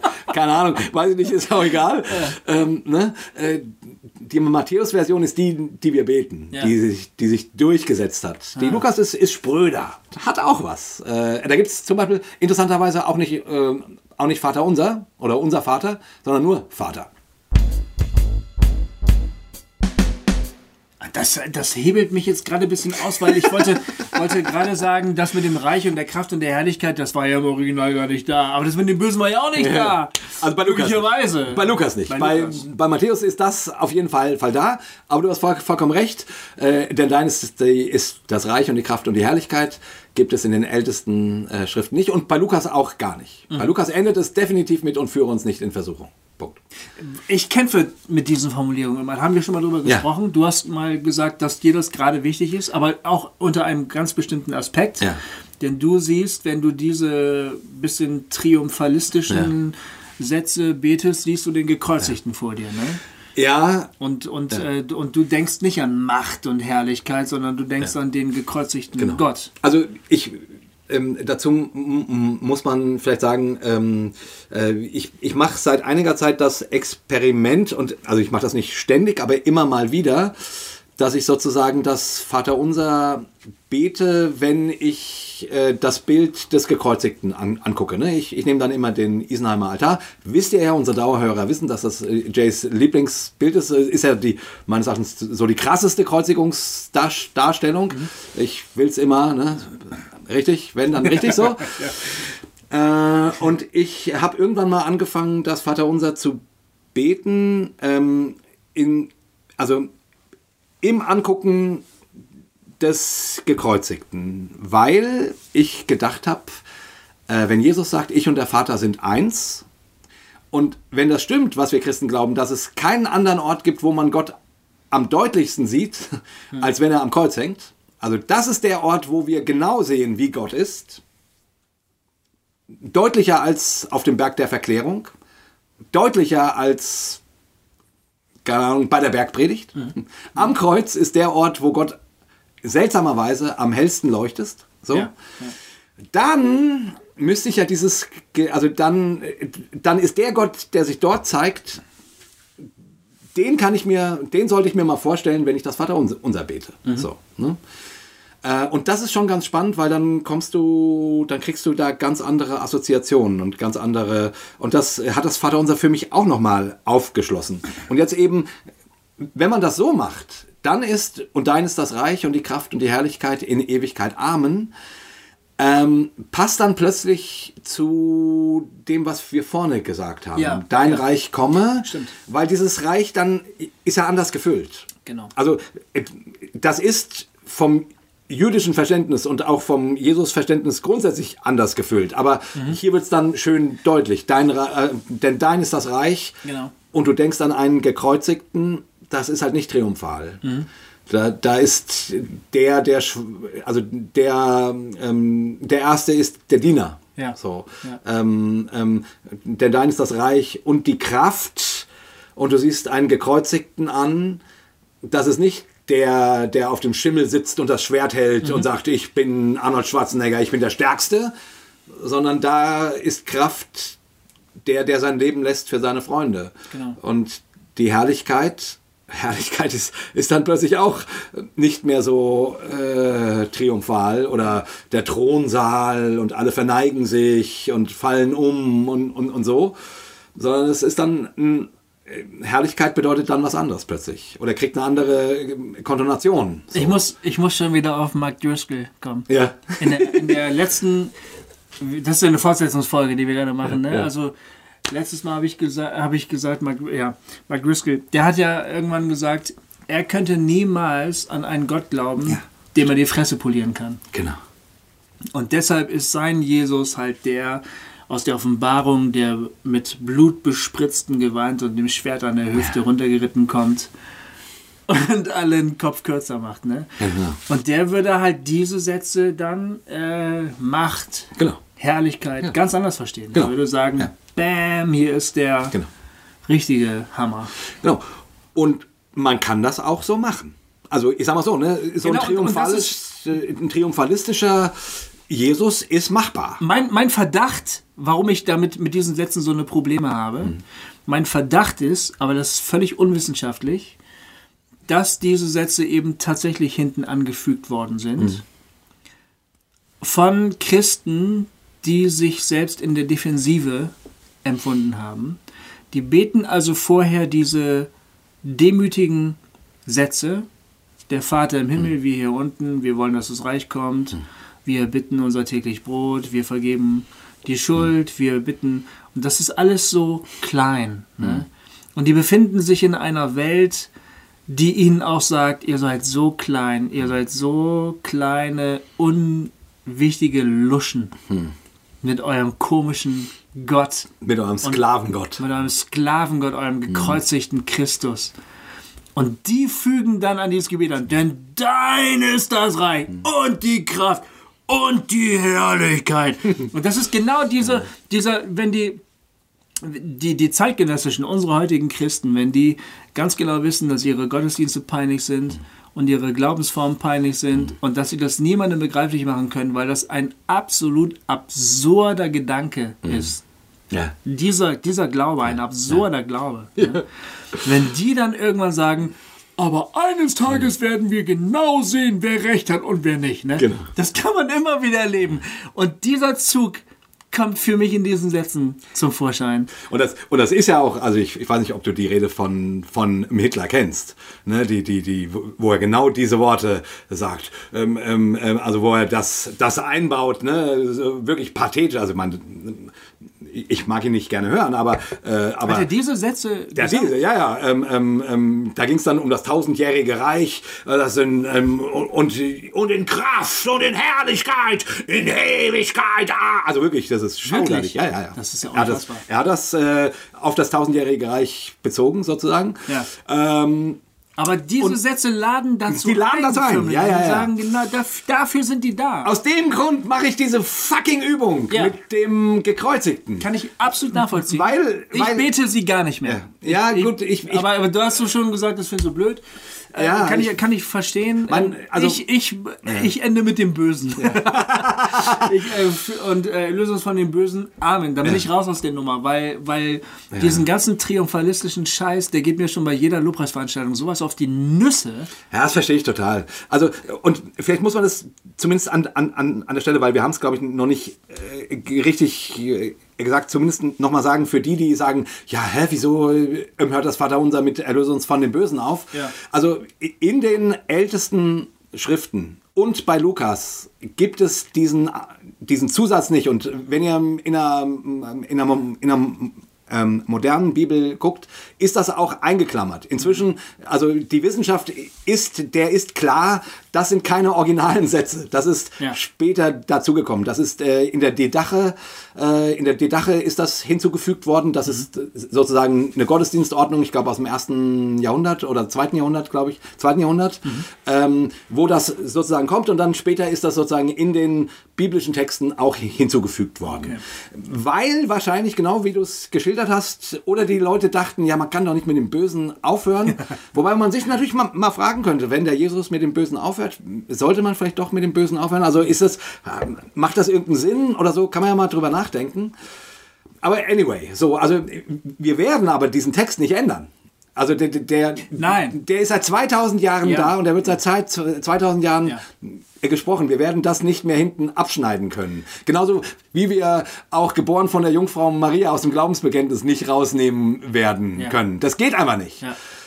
Aus dem Grund finde ich diese Übung tatsächlich spannend, sich anzugucken, also was bei einem gekreuzigten Gott Macht und Herrlichkeit und Kraft für ein Gesicht kriegt. Hm. Also was diese Worte, und zumindest würde es mit dazu passen, dass die Christen den Kyrios verehrt haben, der am Kreuz hängt. Mhm. Nicht den Cäsar, der Kyrios war, der Herr, sondern ihrem Gott den gleichen Namen, den gleichen Titel, Kyrios, geben, wie der Cäsar, der im Streitwagen kommt und die Macht und die Herrlichkeit verkörpert. Mhm. So. Aber an den Gekreuzigten denken, glauben. Das ist der Kyrios. Ja. Und in diesem Sinne, das, was wir jetzt zumindest intensiv rausgearbeitet haben, was das Vaterunser leistet, diese Alternativwelt zu holen. Dein Reich komme bedeutet nicht mit Reitern und Schwertern und Macht und Herrlichkeit und Juchaisa, sondern dein Reich komme ist eine andere Art von Reich. Ja. So. Ja. Und also, wenn der Gedanke vorne stimmt, kann er doch eigentlich auch hinten stimmen. Das stimmt. Und deswegen finde ich die Übung heilsam und hilfreich, dabei in das Gesicht des Gekreuzigten zu schauen. Mhm. Ich verstehe genau, ich weiß genau deinen Punkt. Und das ging mir auch jahrelang so, bis ich diese Übung angefangen habe. Ja. Seitdem bete ich das wieder total gerne. Ich finde das okay. Ich finde das eine legitime Rettung der Geschichte. Ich stehe halt auf dem Standpunkt, der Schluss beißt sich mit dem Hauptteil. Ja. Das eine hat mit dem anderen nichts zu tun. Also der Geist des einen ist nicht der Geist des anderen, glaube ich. Ja, ich verstehe das. Aber du hast den Geist sozusagen wieder reingeholt. Und das finde ich völlig legitim. Das ist völlig in Ordnung. Mir fehlt nichts, wenn ich das nicht bete. Mir fehlt nichts. Also ich kann aufhören mit, führe mich nicht in Versuchung, erlöse mich von dem Bösen. Damit ist für mich mein Leben abgedeckt. Und was danach passiert, ob ich dann für immer Recht haben werde oder nicht, oder mein Gott für immer Recht haben wird oder nicht, ist mir scheißegal, das ist überhaupt nicht meine Baustelle.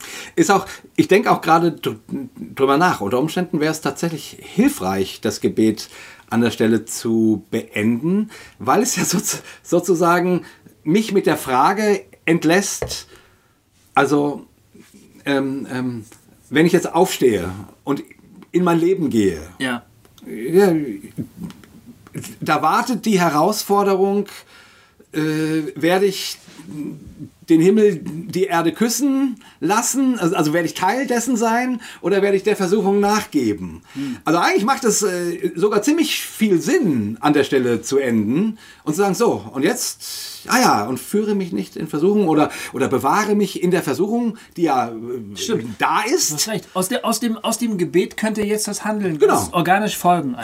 Genau. Also so, jetzt gehe ich in die Welt und lebe mein Leben. Und ich habe ja gesagt, führe mich in der Versuchung und jetzt mal gucken, jetzt möchte ich hier den Himmel auf die Erde bringen. Genau. So. Aber dieses Dein ist die Macht und die Kraft, die Herrlichkeit, ist irgendwie so ein komischer Schlusspunkt. Das ist für mich eigentlich, so habe ich das früher immer erlebt, sozusagen der Schlusspunkt des Rituals. Ne? Mhm. Der Kultus wird beendet. Deswegen gibt es das auch, glaube ich. Genau. Deswegen wurde das angefügt. Alle schrecken auf wie so im Kino. Ne? Der Abspann läuft, die Lichter gehen an. Huch, wo bin ich denn hier? Ach ja, genau, hier. Und dann tapsen alle so raus ins Helle ne? Und sagen, was machst du heute noch so? Ja, ich gehe heute noch kegeln. Hey, das ist ja schön. Dann trinkst du noch eine Tasse Kaffee und dann guckst du Fußball. Und dann ist irgendwie alles wieder so wie vorher. Alles weg. Alles weg. Also alles weg. Ich weiß, was du meinst. Ja, und das stimmt auch. Also ich glaube, mir würde es besser gefallen, obwohl ich es auch irgendwie seltsam unabgeschlossen irgendwie empfinde, aber gerade die Unabgeschlossenheit hätte auch eine Riesenchance. Genau, nämlich, dass man nicht aufwacht. Ja, alles abgeschlossen, sondern sagt, und jetzt hier, erlöse uns von dem Bösen. Zack, jetzt geht's weiter. Ja, Mann, aber dieses Gebet wurde auf irgendeinem Feld gelehrt, weißt du? Das wurde nicht in einem Tempel gelehrt, mit Gewändern und Räuchern und Lichtern und Bühne und Worship-Band, sondern das wurde irgendwo draußen den Leuten beigebracht. Ja. Und dann war das Gebet zu Ende Und dann sind die weitergegangen und das nächste, was kam, war das Leben halt. Da draußen. Ne? Und unsere Gottesdienste finden halt immer in diesen abgeschlossenen Räumen mit den künstlichen Lichtern und den elektrischen Verstärkungen und so statt. Wenn, wie Konzerthallen oder wie Vorführsäle. Und die verlässt du halt irgendwann wieder und bist wieder im normalen Leben. Ja. Wir stellen das ja auch formal her. Genau. Also, dass das Heilige sich mit dem Weltlichen nicht vereint, sondern dass es immer getrennt ist. Genau. Weißt du, ich weiß genau, was du meinst. Es ist immer so eine künstliche Stimmung, die wir herstellen. Ja. Und darum geht es im heidnischen Gottesdienst ja eigentlich auch. Also oder auch im Tempelgottesdienst, da war es ja immer so, dass du den Alltag verlässt, du übertrittst die Schwelle ins Heilige, ins noch Heiligere, ins Allerheiligste und dann kommst du wieder so Schritt für Schritt zurück und dann hast du das Heilige hinter dir gelassen, jetzt bist du wieder draußen. Und der Jesus steht für eine andere Art von Frömmigkeit. Ja. Wo sich das Normale mit dem Heiligen mischt. Verbindet. Ja. Ja. Und wo sich es eben auch in so einer Form vermischt, dass man zwischendrin um Vergebung beten muss. Ja. Weil es halt so ist. Genau. Ne? Also nicht erst dann heilig, wenn man nicht mehr um Vergebung beten muss, weil man es alles richtig gemacht hat, sondern die Füße werden dreckig. Sorry, ist halt so. Genau. Also, genau. Ist ja so ein Bild, was er selber benutzt. Ja. Sodass du manchmal gar nicht mehr genau weißt, bin ich jetzt gerade im Heiligen oder im Weltlichen. Genau. Ja, oder in beidem. Ja, und da macht das Ende mit und für uns in der Versuchung und erlöse uns von dem Bösen. Eigentlich ist das steiler, Das ist ein Doppelpunkt, finde ich. Ist das zackiger, ist das so, Jungs, und jetzt geht's los. Genau. Und das andere Ding macht das so seltsam zu. Ja, genau. Hast du recht, Genau. Also, ich vermute, wir werden den Abschluss nicht aus der Christenheit rauskriegen, aber sich zumindest mal klar zu machen, wie es vielleicht gedacht war. Es ist gar nicht mein Anliegen, das irgendwie zu tilgen oder so. Gar nicht, null. Aber ich frage mich ja, wie stehe ich zu diesem Gebet? Welche Bedeutung hat das in meinem Leben? Ja. Und ich muss sagen, in meinem Leben hat dieser pompöse Schluss irgendwie der spielt keine Rolle. Der hat mit meinem Leben nichts zu tun. Manchmal gab es Punkte, wo ich mich, keine Ahnung, über irgendwelche Leute geärgert habe oder wo ich irgendwie mich minderwertig gefühlt habe oder so Momente hatte, wo ich irgendwie Angst hatte, dass Dinge, die ich mir wünsche, nicht so kommen. Wo der Punkt, denn dein ist das Reich und die Kraft und die Herrlichkeit, mir insofern geholfen haben zu sagen, also bei dir ist es. Ich hab's nicht. Ich lasse jetzt mal die Angst und den Neid und die Missgunst und das lasse ich mal los, weil deins ist es ja. Also ich habe die Herrlichkeit nicht. Ich kann mich so, also weißt du, was ich meine? So, ich verstehe das total. Also jetzt einfach nur noch mal zu sagen, man könnte daran auch was Hilfreiches finden. Ich erinnere mich gerade an eine Situation, da habe ich noch studiert und ich musste so verschiedene formale Sachen zusammensammeln, damit mein Studium anerkannt werden konnte. Und es gab in meiner Fakultät so eine Chefsekretärin, die hatte absolute Macht. Ja. Vor dieser Sekretärin haben auch die Professoren Angst gehabt. Ja. Die Macht der kleinen Frau, ne? Das war die Macht der kleinen Frau. Die war dann irgendwann nicht mehr klein, sondern die hatte alle Fäden in ihrer Hand. Und ich wusste... Aber in meiner Schule auch so eine Frau. Ja, ich wusste, dass wenn ich mich nicht gut mit ihr stelle, dann habe ich schlechte Karten. Ja. Dann akzeptiert die irgendwelche Unterlagen nicht oder sowas von mir, die ich brauche. Die hat mir eine wahnsinnige Angst eingejagt. Ne? Es war wirklich so eine Situation von Macht und machtlos. Ich war der Machtlose, sie war die Mächtige. Ja. Und ich glaube, dass ich in dieser Zeit, in der ich so eine Angst vor dieser Frau gehabt habe, diese Sätze doch gerne gebetet habe. Dein ist die Kraft und die Herrlichkeit, ne? Weil ich dann gedacht habe, letztlich ist es nicht diese Frau oder irgendjemand auf dieser Welt, sondern du hast alles in deiner Hand. Und jetzt nur mal kurz, das hat mich beruhigt. Ja.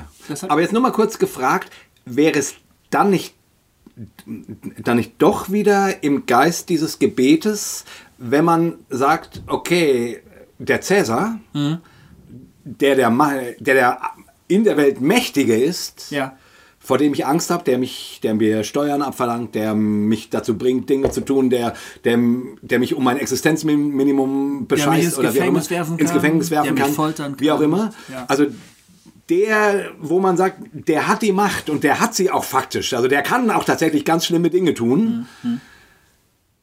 Der hat die Macht nicht. Ja. Also ist man, wenn man das so denkt, nicht dann doch wieder beim Geist des Gebetes. Das stimmt, doch so. Dass man sagt, die Macht liegt auf anderen Schultern, und es ist eine andere Form von Macht. Das muss man sagen. Also den Kniff muss man mit reinnehmen, dass es aus christlicher Perspektive ist Macht anders konnotiert als bei Cäsar. Ja, ist es. Aber ist es nicht auch so, dass wir als Christen doch darauf hoffen können, dass Gott im Zweifel eben gewisse Dinge herbeiführen kann, die wir nicht beeinflussen können? Selbst wenn mächtige Menschen gegen uns stehen.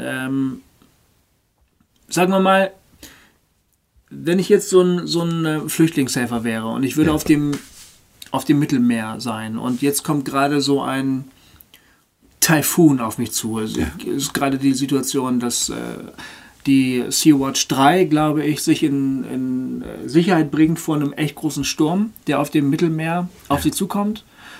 Und sie gehen vor Sizilien in Deckung, weil sie erwarten 7 Meter hohe Wellen. Ja? Also schlimm, es ist wirklich schlimm. Ja. Und Italien will sie nicht anlegen lassen, Malta will sie nicht anlegen lassen. Die sagen, fahr doch nach Frankreich. Ja. Aber die sind dem Sturm ausgesetzt, ja. Und jetzt stelle ich mir vor, ich bin ein Helfer auf diesem Schiff. Und jetzt fange ich an zu beten. Ja. Ne? Ja. Und ich bitte Gott darum, dass er seine Macht ins Spiel bringt, dass er irgendeinen Weg möglich macht, dass unser Schiff doch an einem sicheren Hafen anlegen kann, weil möglicherweise sterben wir. Ja. Und dann die Hoffnung darauf zu haben, dass Gott eben doch mächtiger ist als die Mächtigen dieser Welt. Ja. Das ist nachvollziehbar. Ja, das ist sehr nachvollziehbar. Und wie gesagt, 100% ja. Es gibt Momente, wo du sagst, ich sehe keinen Ausweg. Ja. Ich hoffe, dass der Gott, an den ich glaube, mehr Kraft hat als die Umstände, in denen ich gerade stecke. Ja. So. Ja. Punkt. Und das stimmt. Genau. So. Und das stimmt. Das widerspricht, glaube ich, auch nicht dem Geist, dass Gott anders ist als Cäsar, der sozusagen durch Unterdrückung und also Cäsar als Synonym für menschliche Herrlichkeit, die durch Gewalt und durch Unterdrückung und durch Herrschaft und Machtausübung und Manipulation seine Herrschaft sichert und seine Herrlichkeit sichert auf den Rücken von anderen Menschen. Ja, ne? Das widerspricht dem nicht, finde ich. Sozusagen, dass der Gott mit der Dornenkrone dem gegenübersteht, also also die Herrschaft mit der Dornenkrone steht der Herrschaft mit den Ellenbogen gegenüber oder mit dem Schwert gegenüber. So. Das setzt aber nicht außer Kraft, dass dieser Gott auch was können kann. Ja. Weißt du, was ich meine? Ja. So. Ja. Und auf sowas setzt man natürlich, wenn es wirklich brenzlig wird, ist seine Hoffnung. Weil was soll man anderes machen? Ja. Wenn du auf dem Meer sitzt und dann wäre es schon ganz gut, wenn deines die Macht und die Kraft und die Herrlichkeit auch jetzt mal wirklich Kraft bedeutet. Ja, stimmt. Das ist schon richtig. Ja, ja. Ist schon richtig. Ja. Oder, keine Ahnung, wenn du mit einer Krebsdiagnose vom Arzt nach Hause kommst, wäre es auch irgendwie toll, wenn du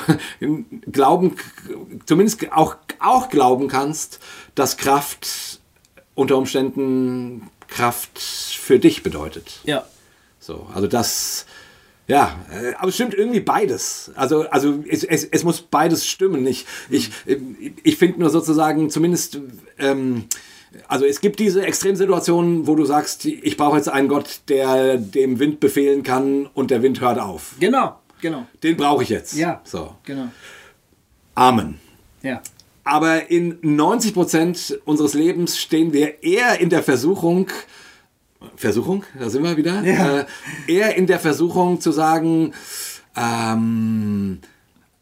glaube ich an einen Gott, der sich mit Gewalt durchsetzt, und deswegen haue ich demjenigen auf die Fresse oder deswegen mobbe ich mich an dessen Arbeitsstelle oder deswegen, keine Ahnung, manipuliere ich denjenigen so und so, oder glaube ich an einen Gott mit einer Dornenkrone, ja, der einen anderen Weg geht. Genau. Ich glaube, das muss man nicht gegeneinander ausspielen. Da bist du verrückt. Also, nee, das muss man nicht. Das muss man nicht. Es geht auch nicht. Also aber ich kenne Situationen, in denen ich sehe einen Waldspaziergang mit meiner Frau gerade vor meinem inneren Auge, wo wir absolut nicht gewusst haben, wie unser Leben weitergeht. Ja. Wie wir in Zukunft Geld verdienen sollen, wie wir überhaupt irgendetwas gebacken kriegen sollen. Ne? Wir waren absolut am Ende und wir wussten nicht, wie wir weitermachen sollen. Und da fielen mir all diese Geschichten wieder ein, von dem Gott, der das Rote Meer teilt, und der Christus, der den Sturm stillt und der auf dem Wasser laufen kann. Das fiel mir alles wieder ein. Ne? Und ich habe mich darauf berufen. Ja. Ja. Ja. Das hat mir in dem Moment Kraft gegeben. Ja. Also mir hilft dann manchmal, also ich mag die Offenbarung als Buch ja nicht. Ne? Es ist für mich mir wäre es lieber, die wäre nicht in die Bibel reingekommen, ganz ehrlich. Ich hätte nichts, also so als Apokryphe, die da irgendwo, ja klar, kann man mal lesen. Ja. Mir wäre es lieber, ich finde das, aber so ging es Luther ja auch, ne? Deswegen hat er die ganz nach hinten gesteckt. Also ich bin damit nicht alleine, weiß ich auch, ist auch egal. Aber was mir hilft, ist die Beschreibung, also auf dem Thron sitzt ein Lamm. Ja. Ein Lamm, da sind wir wieder bei diesem anderen Gott, bei dieser anderen Welt. Das so. Lamm ist eigentlich schon tot. Und dann taucht aber trotzdem auf, es taucht doch auch dieses Bild auf, Löwe und Lamm. Ja, das stimmt. Lamm und Löwe. Ja, also in einem. Und es ist klar, es geht um die gleiche Person. Genau. Es ist nicht trennbar. Genau. So, Löwe und Lamm. Genau. Lamm und Löwe. Also auf dem Thron sitzt ein Lamm, verdammt nochmal. Es ist nicht Cäsar. Ja. Es ist eine andere Art von Reich, eine andere Art von Herrlichkeit, eine andere Art von Herrschaft. Es ist eine andere Art von Macht. Andere Art von Macht. Ja. Und eine andere Art von Machtausübung. Ja. Aber es ist ein Löwe. Ja. Es ist auch ein Löwe. So, also, das versucht, das irgendwie miteinander zu denken, weil ich glaube, wir Menschen brauchen einen Gott, der stark ist. Und den wollen wir auch verdammt nochmal haben. Und das Christentum sagt, jep, wissen wir, aber jetzt kommt nochmal was anderes. Ja, aber jetzt denkt auch nochmal den Gott mit der Dornenkrone. Das stimmt, ja, das stimmt. Aber ein Gott ist eben auch stark. Also, ja, aber ich sage an der Stelle, starke Götter haben alle. Wir haben auch einen, der schwach ist. Ja, das ist cool. Ja, das gefällt mir. Ja. Ja. Also herrschen können alle. Sich anbeten lassen können alle. Unserer kann sich bespucken lassen. Nochmal ganz kurz zurück zum Vater unser. Ich fand den Gedanken von Rob Bell noch schön, deswegen will ich den zumindest nochmal sagen. Quasi das Vaterunser beginnt mit dem Göttlichen, mit dem, wo man sich bergen kann, wo die Kraft ist, wo man sich orientieren kann, wo man unterbrochen wird und so weiter. Geht dann ins ganz Persönliche. Und er macht irgendwie fest, unser tägliches Brot gib uns heute. Das ist jetzt, Gegenwart. Und vergib uns unsere Schuld, wie auch wir vergeben unseren Schuldigern. Da geht es um die Vergangenheit. Vergangenheit wird bewältigt. Und führe uns nicht in Versuchung, sondern erlöse uns von dem Bösen, ist Zukunft. Ne? Ja. Also jetzt brauche ich Brot. Ich habe Bedürfnisse, die sind da. Ich brauche Gottes Zuwendung jetzt. Es gibt eine Vergangenheit. Da gibt es Menschen, die haben mich verletzt, die sind mir auf die Eier getreten, die waren scheiße. Und ich bin Leuten auf die Eier getreten und ich war scheiße. Wir brauchen, also die Vergangenheit, die ist auch wichtig. Mit der muss ich umgehen. Sonst geht sie mit mir um. Ja. Ne, wie heißt das so schön in einem meiner Lieblingsfilme, Magnolia? You think you are through with the past, but the past isn't through with you. Du denkst, du bist mit der Vergangenheit fertig, aber die Vergangenheit ist noch nicht fertig mit dir. Ja. Also das ist so, die Vergangenheit ist da, die wirkt. Hm. Und dann gibt es einen Morgen, wo ich irgendwelchen Herausforderungen gegenüberstehe. Und das Vaterunser nimmt uns wirklich hinein in jetzt, gestern und morgen. Wow. Und das finde ich... Also das ist stark. Das ist echt stark. Das ist echt stark, oder? Ja, das ist wirklich der Hammer. Ja. Ja, ja, Mann, das waren krasse 2 Folgen. Wow. Mhm. Ja. Das war sehr intensiv. Echt. Mittlerweile haben wir auch schon die 2. Flasche fast durch. Ja. Ich bin gespannt, wenn ich das schneide. Ich bin sehr gespannt, ob wir sehr schleppend reden. Ich auch.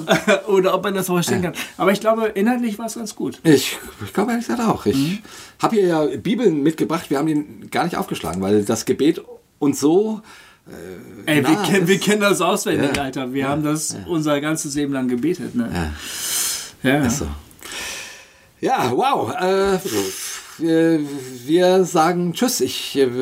Irgendwie habe ich das Gefühl, man könnte wahrscheinlich noch 5 weitere Folgen machen über dieses Gebet. Und das ist das Geile an diesem Gebet. Genau. Du wirst mit dem Ding nicht fertig. Du wirst damit nicht fertig. Nee, absolut. Also nee, stimmt. Der Satz von eben gesagt, du denkst, du bist mit dem Vaterunser soweit, aber das Vaterunser ist noch nicht fertig mit dir. Genau so. Das hat noch ein bisschen was vor mit dir. Deswegen es ist ein Gebet, was sich lohnt, sich zu beten. Klingt so nach so, man macht das mal so, sondern du hast das vorhin schön gesagt, dieses hineinmeditieren. Oder ja, es ist eine Meditation in das Neue hinein. Genau, würde ich sagen. Ja. In das Neue hinein. Ja. Ja, liebe Leute, wir sind betrunken und ihr sollt endlich aufhören, uns zu hören. Genau. Danke, dass ihr uns zugehört habt. Vielen Dank, dass ihr uns zuhört. Bei all diesem Zeug, was wir so von uns geben. Genau. Wir verabschieden uns mit einem 3-fachen Hossa, Hossa, Hossa! Hossa!